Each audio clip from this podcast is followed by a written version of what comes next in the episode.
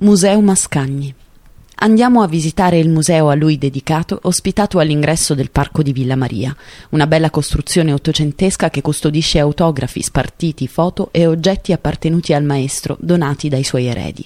Si potranno capire le passioni del maestro, oltre alla musica ovviamente.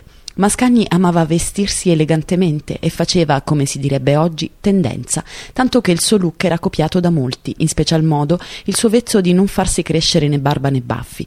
Al di là dell'immagine che dava di sé, Pietro amava giocare a biliardo e nelle sue abitazioni non mancava mai il tavolo verde, in particolar modo con la figlia, con cui giocava quotidianamente. Non solo, era famoso per la sua passione per lo scopone, per non trovare un compagno degno di lui, neanche l'amata figlia, tanto che la poverina raccontò che un giorno, accusata di aver giocato un due invece che un tre, il padre le gridò che non era degna di essere sua figlia.